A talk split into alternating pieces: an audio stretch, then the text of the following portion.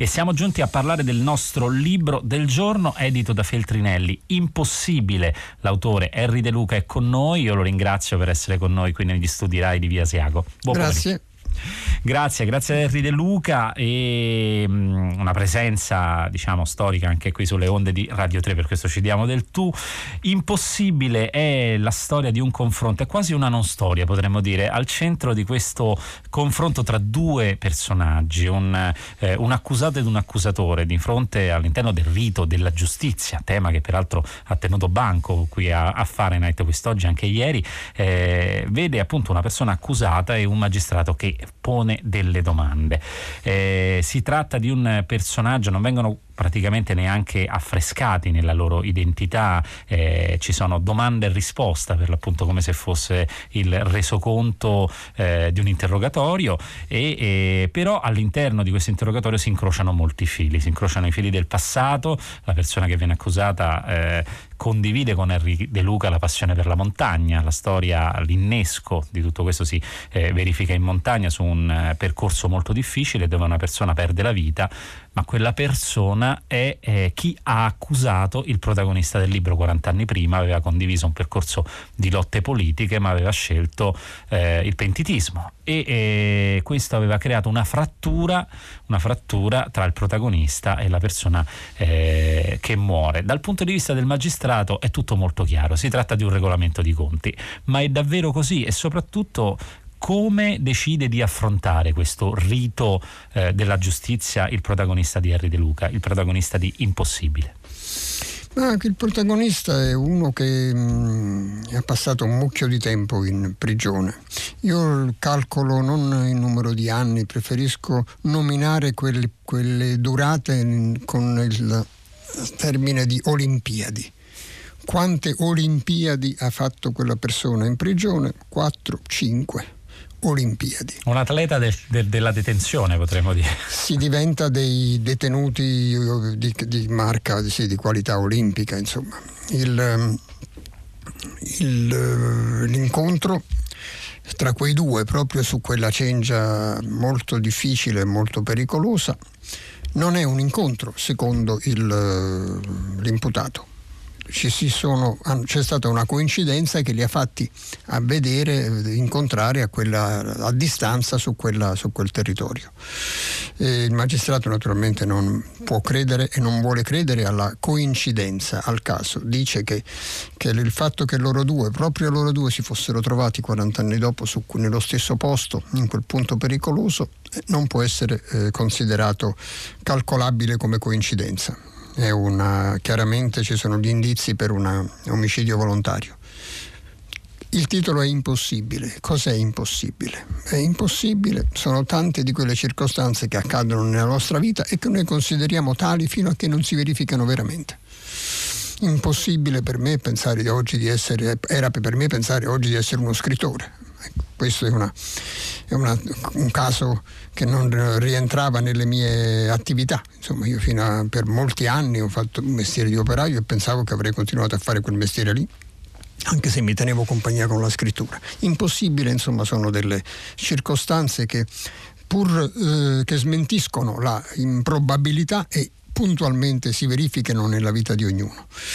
Il, um, il rapporto naturalmente non è alla pari, non è un uh, duello il duello si fa ad armi pari, qui c'è uno che sta eh, in prigione, in isolamento e che viene interrogato eh, a distanza di eh, tempo da un magistrato più giovane, parecchio più giovane di lui, che di quelle storie di quegli anni ne sa per avere letto gli atti giudiziari, ma le storie non si possono esaurire negli atti giudiziari, eh, travalicano la verità giudiziaria. In più eh, non è mai stato in montagna Ecco, questo è l'innesco di un principio che trasforma quell'interrogatorio in un dialogo. E cioè poi questo imputato si presta a raccontare che cosa è andare in montagna, che cosa significa andare in montagna. E tra le altre cose dice che se veramente avesse, si fosse trovato in contatto con quella persona, proprio quella persona che lo aveva accusato e quindi gli aveva fatto scontare tutti quegli anni, a lui e ad altri, e se lo avesse trovato in pericolo lui lo avrebbe soccorso, perché in montagna è così, è così pure in mare. C'è un obbligo di soccorso, non è un'opzione. Se non pratichi il soccorso in mare stai facendo omissione di soccorso e nel Mediterraneo abbiamo una quantità di omissioni di soccorso, di crimini per omissione di soccorso. Ci sono navi che passano regolarmente davanti a delle persone che stanno naufragando e tirano dritto per la loro rotta. Questo per fortuna l'ha ribadito davanti al Parlamento europeo Carola Rachete, di cui abbiamo anche chiaramente molte volte parlato, dicendo io non ho salvato migranti, ma ho salvato delle vite ed è quello che si fa quando si è per mare. Che si fa invece quando ci si trova in montagna, in, eh, appunto in luoghi eh, particolarmente isolati come quelli eh, raccontati da Impossibile? Se c'è qualcuno in difficoltà, se c'è qualcuno che precede, come nel caso di questa storia, eh, qual è l'atteggiamento che sceglie di adottare il protagonista di Impossibile? Intanto sono tutti e due due persone che evidentemente vanno in montagna da sole e questo non è proprio perfettamente raccomandabile. È una scelta. È una scelta, sì, perché almeno alla mia età eh, andare a fare un giro, una salita in montagna, eh, preferisco farla da solo. Poi mi piace anche trovare qualche compagno con cui eh, legarci in cordata e fare anche delle eh, scalate impegnative, ma mi piace anche andare da solo. E vado da solo perché in quel momento mi, mi trovo staccato da tutto quello che vivo tu continuamente, staccato, mi separo dal resto del, del tempo, mi procuro una passeggiata nel deserto, un posto vuoto dove non c'è nessuno, raggiungo una distanza. Questo mi piace, dare le spalle a tutto e eh, guadagnare una distanza che può essere una cima ma non necessariamente una cima, dalla quale poi eh, discendere, insomma, dalle quali poi tornare indietro e disfare questa passeggiata. È, una, um, è un esercizio di um, isolamento in un posto magnifico, eh, dove mi piace sentire il fatto che sono così insignificante dentro quella immensità. Questa è, è la, proprio la mia misura, quella dell'insignificante in mezzo alla, all'immensità. Ehm, è una misura che ehm, non sento neanche in una libreria quando il mio libro è insignificante in mezzo alla quantità degli altri libri. Invece in montagna riesco a raggiungere questo entusiasmo di essere così sproporzionato e così fuori posto, così intruso dentro la bellezza. Il protagonista di Impossibile fa un po' di filosofia dell'andare in montagna, lì intravediamo chiaramente anche le posizioni di Harry De Luca. E c'è un tema che mette subito in evidenza, è un atto inutile, è un atto inutile che si fa proprio perché è inutile, ma questo poi ci dà eh, nuovamente la proporzione forse del nostro essere al mondo, che è allo stesso tempo completamente insensato, ma è uno sforzo che dobbiamo compiere noi, quello di trovare un senso. Ecco, che cosa significa questo tema dell'inutilità del, del compiere un'azione come quello di andare in montagna? Eh, c'è un libro di un alpinista francese che si chiamava I conquistatori dell'inutile. Eh, era una cosa per eh, ridicolizzare diciamo, l'alpinismo la, e l'ansia della, della prestazione alpinistica, ma per me inutile è qualcosa di positivo cioè tutti i nostri atti quotidiani sono regolati dal principio dare avere, insomma, da questa contabilità che ci deve ritornare, che deve andare in pareggio, diciamo. E invece andare in montagna è un atto che non serve a niente, come correre su una, su una pista, eh, come nuotare, non serve a niente, salvo che a procurarsi una mh, mm, felicità fisica e in montagna appunto partecipare della bellezza. Da minuscolo però essere lì dentro, sentirsi dentro questa, questo, questo, posto, che non è lì per, eh, non è un parco giochi, in cui non sei garantito da niente, da nessuna mm, incolumità eh, assicurata. Io poi vado su in montagna con, mm, con i sandali, perché ho bisogno di stare con i piedi più liberi possibili ehm, questo rende un po' più complicata la, il, il, passaggio su delle cose eh, friabili. E, e, però insomma anche se avessi dell'attrezzatura perfetta questo non mi garantirebbe automaticamente la incolumità Ecco, con i sandali ci va anche il nostro protagonista. Allora vorrei scendere un po' nella storia. Abbiamo parlato di lui, del suo passato, anche da, della difficoltà di interagire con un magistrato che rappresenta lo Stato, ma che ha conosciuto gli anni eh, diciamo della sua militanza politica soltanto dal punto di vista degli incartamenti dei processi. Questo magistrato, ecco, parlerei de, di quello che è un po' il, il deuteragonista di questo dialogo, no? C'è un protagonista appunto e un, un secondo personaggio. Eh, sembra eh, ossessionato dal dover dare un ordine eh, di, di, di, questa storia che vede chiaramente una morte secondo quelli che sono i suoi criteri, ovvero ci deve essere stato vista, visti gli elementi, viste le persone, visto il loro passato, visto che è veramente è strano che si trovino entrambi sulla stessa montagna nello stesso momento e che uno sia morto eh, e peraltro appunto eh, in questo modo regolando dei conti secondo la, la, la sua visione, è impossibile che non ci sia stato un crimine, che non ci sia stato eh, un gesto violento. Ecco, nel cercare di far tornare tutti gli elementi all'interno della sua narrazione che tipo di, ehm, diciamo, di azione compie il magistrato? Che modo ha di vedere la realtà? Ma un'azione abbastanza sperimentale, perché siccome non ci sono prove di fatto della, de, della, di un omicidio, deve convincere l'imputato a ammetterlo e, e questo, non, questo, non, è possibile insomma, dal punto di vista dell'imputato. Lui non ammetterebbe in nessun caso, ma il magistrato eh, si lascia eh, prendere anche dalla, esce dal, dai suoi ranghi proprio stretti di interrogatorio mh, mm, quando si intratta proprio par- cominciando a parlare di montagna è curioso di questa, di, di questa attività, anche perché comunque il delitto si svolge lì. E a un certo punto lui si, il, si fa convincere proprio dall'imputato. Si fa di, influenzare, andrà... Si fa influenzare, si fa influenzare, si fa convincere dall'imputato di andare proprio lì su quel posto, su quella cengia difficile, certo con la garanzia di una buona guida alpina che, lo, che, lo, che gli garantisce il, la sicurezza, però eh, è l'inizio di, una, di, un coinvolgimento che non riguarda più l'interrogatorio.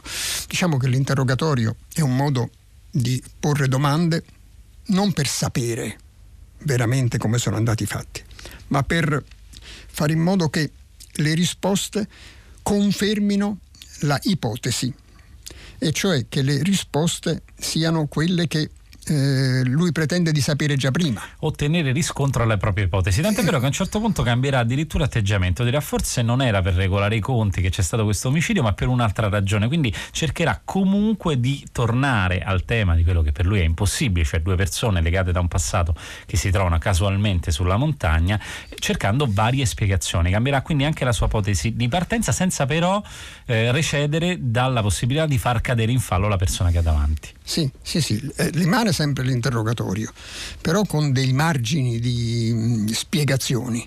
E il curioso è che l'imputato, pur essendo un vecchio eh, del mestiere, diciamo, cioè uno che è stato tanto tempo interrogato dai magistrati, si sente di mm, aprirsi un po' di più di eh, rispondere, di reagire, di coinvolgere, di spiegare per esempio parlano a un certo momento parlano della, de, di Sciascia, Sciascia come senatore della Repubblica che eh, fece parte della commissione Moro e delle impressioni che Sciascia riportò da questa, da questa um, esperienza. E lui, l'imputato, accusa Sciascia di essere uscito dalla indipendenza dello scrittore per partecipare di una istituzione e, quella, e partecipare di una istituzione non gli consente dal suo punto di vista quella libertà di mh, giudizio che, il, che invece lo scrittore deve tenere a prescindere non deve tifare lo scrittore. Voglio dire che eh, la letteratura è più giusta della storia e degli atti giudiziari. No? Se Però leggiamo l'Iliade Sciascia leggiamo... in quel caso ha interpretato il ruolo dell'intellettuale come un intellettuale attivo al servizio della ricostruzione di una narrazione che effettivamente ha spaccato il nostro paese in quegli anni, ovvero attorno al, all'omicidio Moro. Poi Sciascia però si è, si è dispiaciuto, diciamo, si, è, si, è, rammaricato di quella esperienza, non l'ha considerata più positiva. Eh, poi invece nelle lettere, perché questi, questo interrogatorio è continuamente intervallato da delle lettere di amore, lettere amorose che questo questo imputato scrive alla sua alla amata sua donna, lontana. Sì che accetta questa situazione diciamo, di lontananza attorno alla quale riflette anche il, il, il, protagonista dicendo la lontananza può essere vissuta in tanti modi anche non necessariamente aspettando la persona ma, anzi ma... la lontananza è una forma di convocazione della persona assente permette attraverso queste lettere a quella persona di essere lì presente, di tenergli compagnia dentro la cella di isolamento, dentro la detenzione che dura 23 ore al giorno. E appunto, appunto, in una di queste lettere lui ritorna sull'argomento Sciascia, ma stavolta sull'argomento Sciascia da lettore, da lettore entusiasta dei libri di Sciascia. più decisamente eh sì, più certo, positivo. è tutto un altro giudizio, un giudizio che io poi condivido completamente perché sono un, stato un lettore entusiasta di Sciascia. Il, mm, dunque, queste lettere servono anche a raccontare il uh, doppio fondo della, dei sentimenti di questa persona che non possono venire fuori in un interrogatorio. Sciascia utilizzava il meccanismo del, del, noir, peraltro anche in maniera magistrale, ma per parlare anche d'altro. Questo lo dice anche eh, Henry De Luca, che peraltro si, sembra levarsi qualche sassolina dalla scarpa facendo un po' una piccola, un accenno forse ironico ai magistrati che utilizzano il loro punto di vista per costruire dei noir all'interno diciamo, di, questo, di questo racconto. Dice ci sono molti suoi colleghi che fanno questa cosa. Ah sì, perché prende a un certo momento quando l'ipotesi è, per lui, a lui sembra fantasiosa, l'ipotesi accusatoria gli sembra fantasiosa, dice beh lei dovrebbe scrivere un romanzo. Dovrebbe come, scrivere un eh, romanzo. Perché, che, cosa... cosa... pensa dei noir Henry De Luca? E non sono un lettore. Non sono un lettore, per me c'è un congegno a orologeria che sente il tic-tac, il tic-tac dentro quelle, quelle storie che devono portare a una conclusione e a me quelle, non è così nella vita, nella letteratura non è così, insomma non, non c'è nessuna conclusione, c'è uno svolgimento senza nessuna conclusione. Io un, vorrei scendere, diciamo, colpisce anche molto il personaggio eh, del, um, del, magistrato perché è messo a confronto con questo atteggiamento stoico, molto eh, virile, potremmo dire, del protagonista che sceglie l'isolamento, sceglie anche di non, non stare a contatto con gli altri detenuti, vuole veramente attraversare eh, il, la sua condizione di eh, persona privata della libertà, eh, però sempre a testa alta, cioè senza recedere, anche trovando scappatoie che magari eh, gli farebbero dire ciò che non vuole per ottenere un beneficio, come ad esempio la scarcerazione. Ecco, il magistrato però, che è più giovane, che non conosce quella storia, eh, sembra un po' un personaggio eh, lasco che cerca anche dei so- attraverso dei sotterfugi di far cadere il proprio avversario. Eh, nello stesso tempo eh, il protagonista dice molte volte lei questa, cos- questa storia non la può capire perché non l'ha vissuta, l'ha soltanto letta sulle carte. Il rapporto tra queste due generazioni che esce da impossibile è un po' disperante Henry De Luca o, o, o ci sono altre possibilità? Perché sembrerebbe come dire che chi ha vissuto vissuto una realtà, una storia, non può condividerla pienamente con la generazione o è il ruolo del magistrato che non consente a questo personaggio di fare un salto? Intanto il magistrato eh, approfitta del fatto che lui non si eh, procura un avvocato difensore e che quello d'ufficio viene proprio tacitato completamente, pur essendo presente. Altra scelta, cioè rinunciare completamente a questa funzione. Sì, perché il dialogo è tra lui e lo Stato tra l'imputato e lo Stato. Non ci sono eh, facilitazioni né, intermedie, né forze intermedie. E, ehm, dunque il, magistrato approfitta di questo punto debole della, della difesa per cercare di eh, scardinarlo, scardinare dei punti e farlo, farlo cadere in contraddizione. Ma, no, non ci può riuscire, non ci può riuscire, non, non, ha, non ha, punti di, di cedimento la, sua, la tenuta di questo uomo che eh, si trova in condizioni completamente opposte a quando lui era giovane e i giudici erano eh, adulti, anziani ed esperti. Adesso lui è anziano e con una lunga esperienza e questi, questo magistrato è giovane. In, um, gli dice eh, non, che lui è più, si sente più forte, la sua difesa è più forte della capacità del, dell'altro di accusarlo. E c'è, eh, diciamo, però una, questo lo chiedo ad Henry De Luca e non al personaggio del libro, un, un'altra modalità per passare eh, quelli che sono i, i grandi, eh, come dire, grovigli interrogativi che nascono da uh, storie collettive come quella degli anni di piombo, chiaramente come quella dell'impegno politico, anche che ha attraversato diverse generazioni, e passare tutto questo alle generazioni successive. Forse è il meccanismo, diciamo, della... Mh, eh, della giustizia, appunto dello Stato che eh, fa da spartiacque tra ciò che è lecito e ciò che non lo è, che eh, rende impossibile il dialogo da questo punto di vista tra i due personaggi? Diciamo che la storia di quegli anni è stata sigillata sottovuoto sotto il titolo di Anni di piombo, eh, le verità sono solamente le verità giudiziarie, non si è fatta storia su quella, la storia un po' più ampia degli atti giudiziari. Siamo rimasti ancora, anche adesso, che insomma persone, quelle persone che hanno, subi, che hanno passato, scontato interamente tutta la pena er, erogata, che si trovano fuori, anche questi eh, quando si trovano all'esterno si trovano sempre in una condizione di accusati contro accusatori. Non sono mai sullo stesso piano, sono sempre i, i colpevoli di allora, colpevoli a tempo indeterminato. Dunque si tratta di una, in, il fatto che non è avvenuto superamento in Spagna è successo che eh, ci sono messi, sono messi degli scrittori a raccontare la storia. Ecco che hanno potuto con, quella, con la letteratura ricucire il rapporto tra quelle generazioni. Io credo che solo la letteratura lo può fare, quando la storia eh, non rinuncia a questo ruolo perché da noi siamo rimasti agli atti giudiziari. La letteratura ha un ruolo sicuramente, però noi viviamo in un tempo veramente feroce dove i mondi sembrano polarizzati tra il modo di leggere la storia, per l'appunto le posizioni politiche. Noi oggi abbiamo parlato proprio di giustizia, eh, lo abbiamo fatto anche ieri perché attorno al grande tema, al grande dibattito dell'ergastolo stativo eh, che ha visto soccombere il ricorso del, dell'Italia eh, presso la Commissione, la, la, la, la Corte Europea per i diritti umani, quindi stiamo parlando di diritti dell'uomo, un tema estremamente importante, eh, ha aperto un, appunto, un dibattito enorme nei, attorno al quale anche i nostri ascoltatori si sono un po' spaccati perché c'è chi dice sì ma noi siamo la terra della mafia, dei grandi reati, delle storie mai, eh, mai veramente ricucite, do, abbiamo bisogno di un sistema che ci protegge, c'è chi invece dice dobbiamo rispettare quello che dice la Costituzione, ovvero la eh, pena deve tendere alla rieducazione. Ecco, sono due narrazioni difficili da tenere tenere insieme chiaramente. E non so se su questo tema vuole intervenire Henry De Luca perché comunque ci troviamo all'interno di una storia che ha la giustizia come sfondo. Allora, quanto peso deve avere la realtà giudiziaria in, un, eh, in una vicenda sociale, quanto invece altri strumenti come la letteratura, eh, come appunto la politica stessa, magari mi verrebbe da dire, devono riconquistare spazio? Ma il, eh, nella nostra vita civile la Costituzione è un punto fermo. È così un punto fermo, così affettuosamente radicata nella coscienza degli italiani, che quando qualcuno ha voluto cercare di modificarne diversi articoli, c'è stata una reazione di rigetto contro il fatto che si potesse intaccare questo bene prezioso della Costituzione.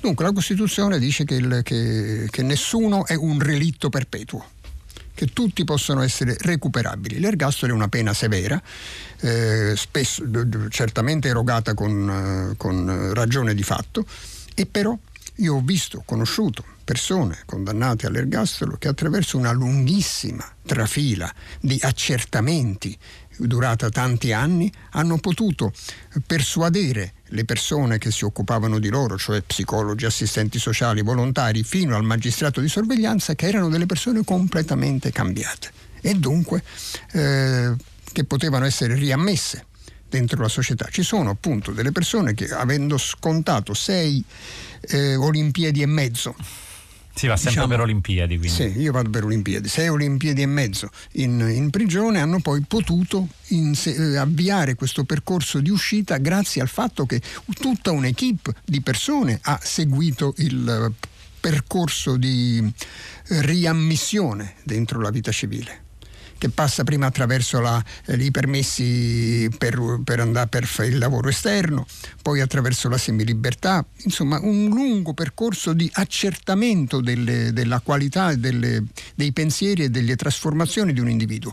Diciamo che il nostro corpo, cambia completamente il suo corredo cellulare nel corso della, de, de, degli anni, no? Beh, cambiano anche i sentimenti e le considerazioni e le, le, proprie, le proprie idee. Di questo se ne deve accertare il personale specializzato che sta dentro le prigioni e questi, questo, a questo è affidato il compito.